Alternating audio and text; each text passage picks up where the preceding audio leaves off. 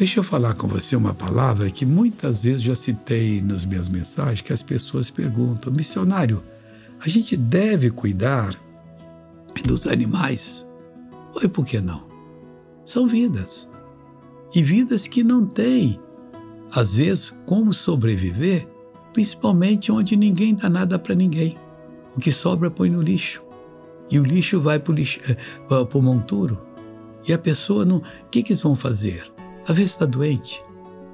Olha o que Deus diz em Provérbios doze, dez. O justo olha pela vida dos seus animais.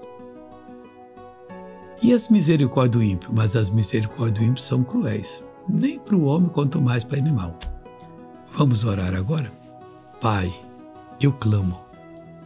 Eu peço ao Senhor. Eu intercedo pelas pessoas que sofrem, que gemem, que padecem. Ajude-as agora. Vou repreender todo o mal. Em nome de Jesus está repreendido agora e eu ordeno, saia. Vá embora, em nome do Senhor. Obrigado, Senhor, e amém.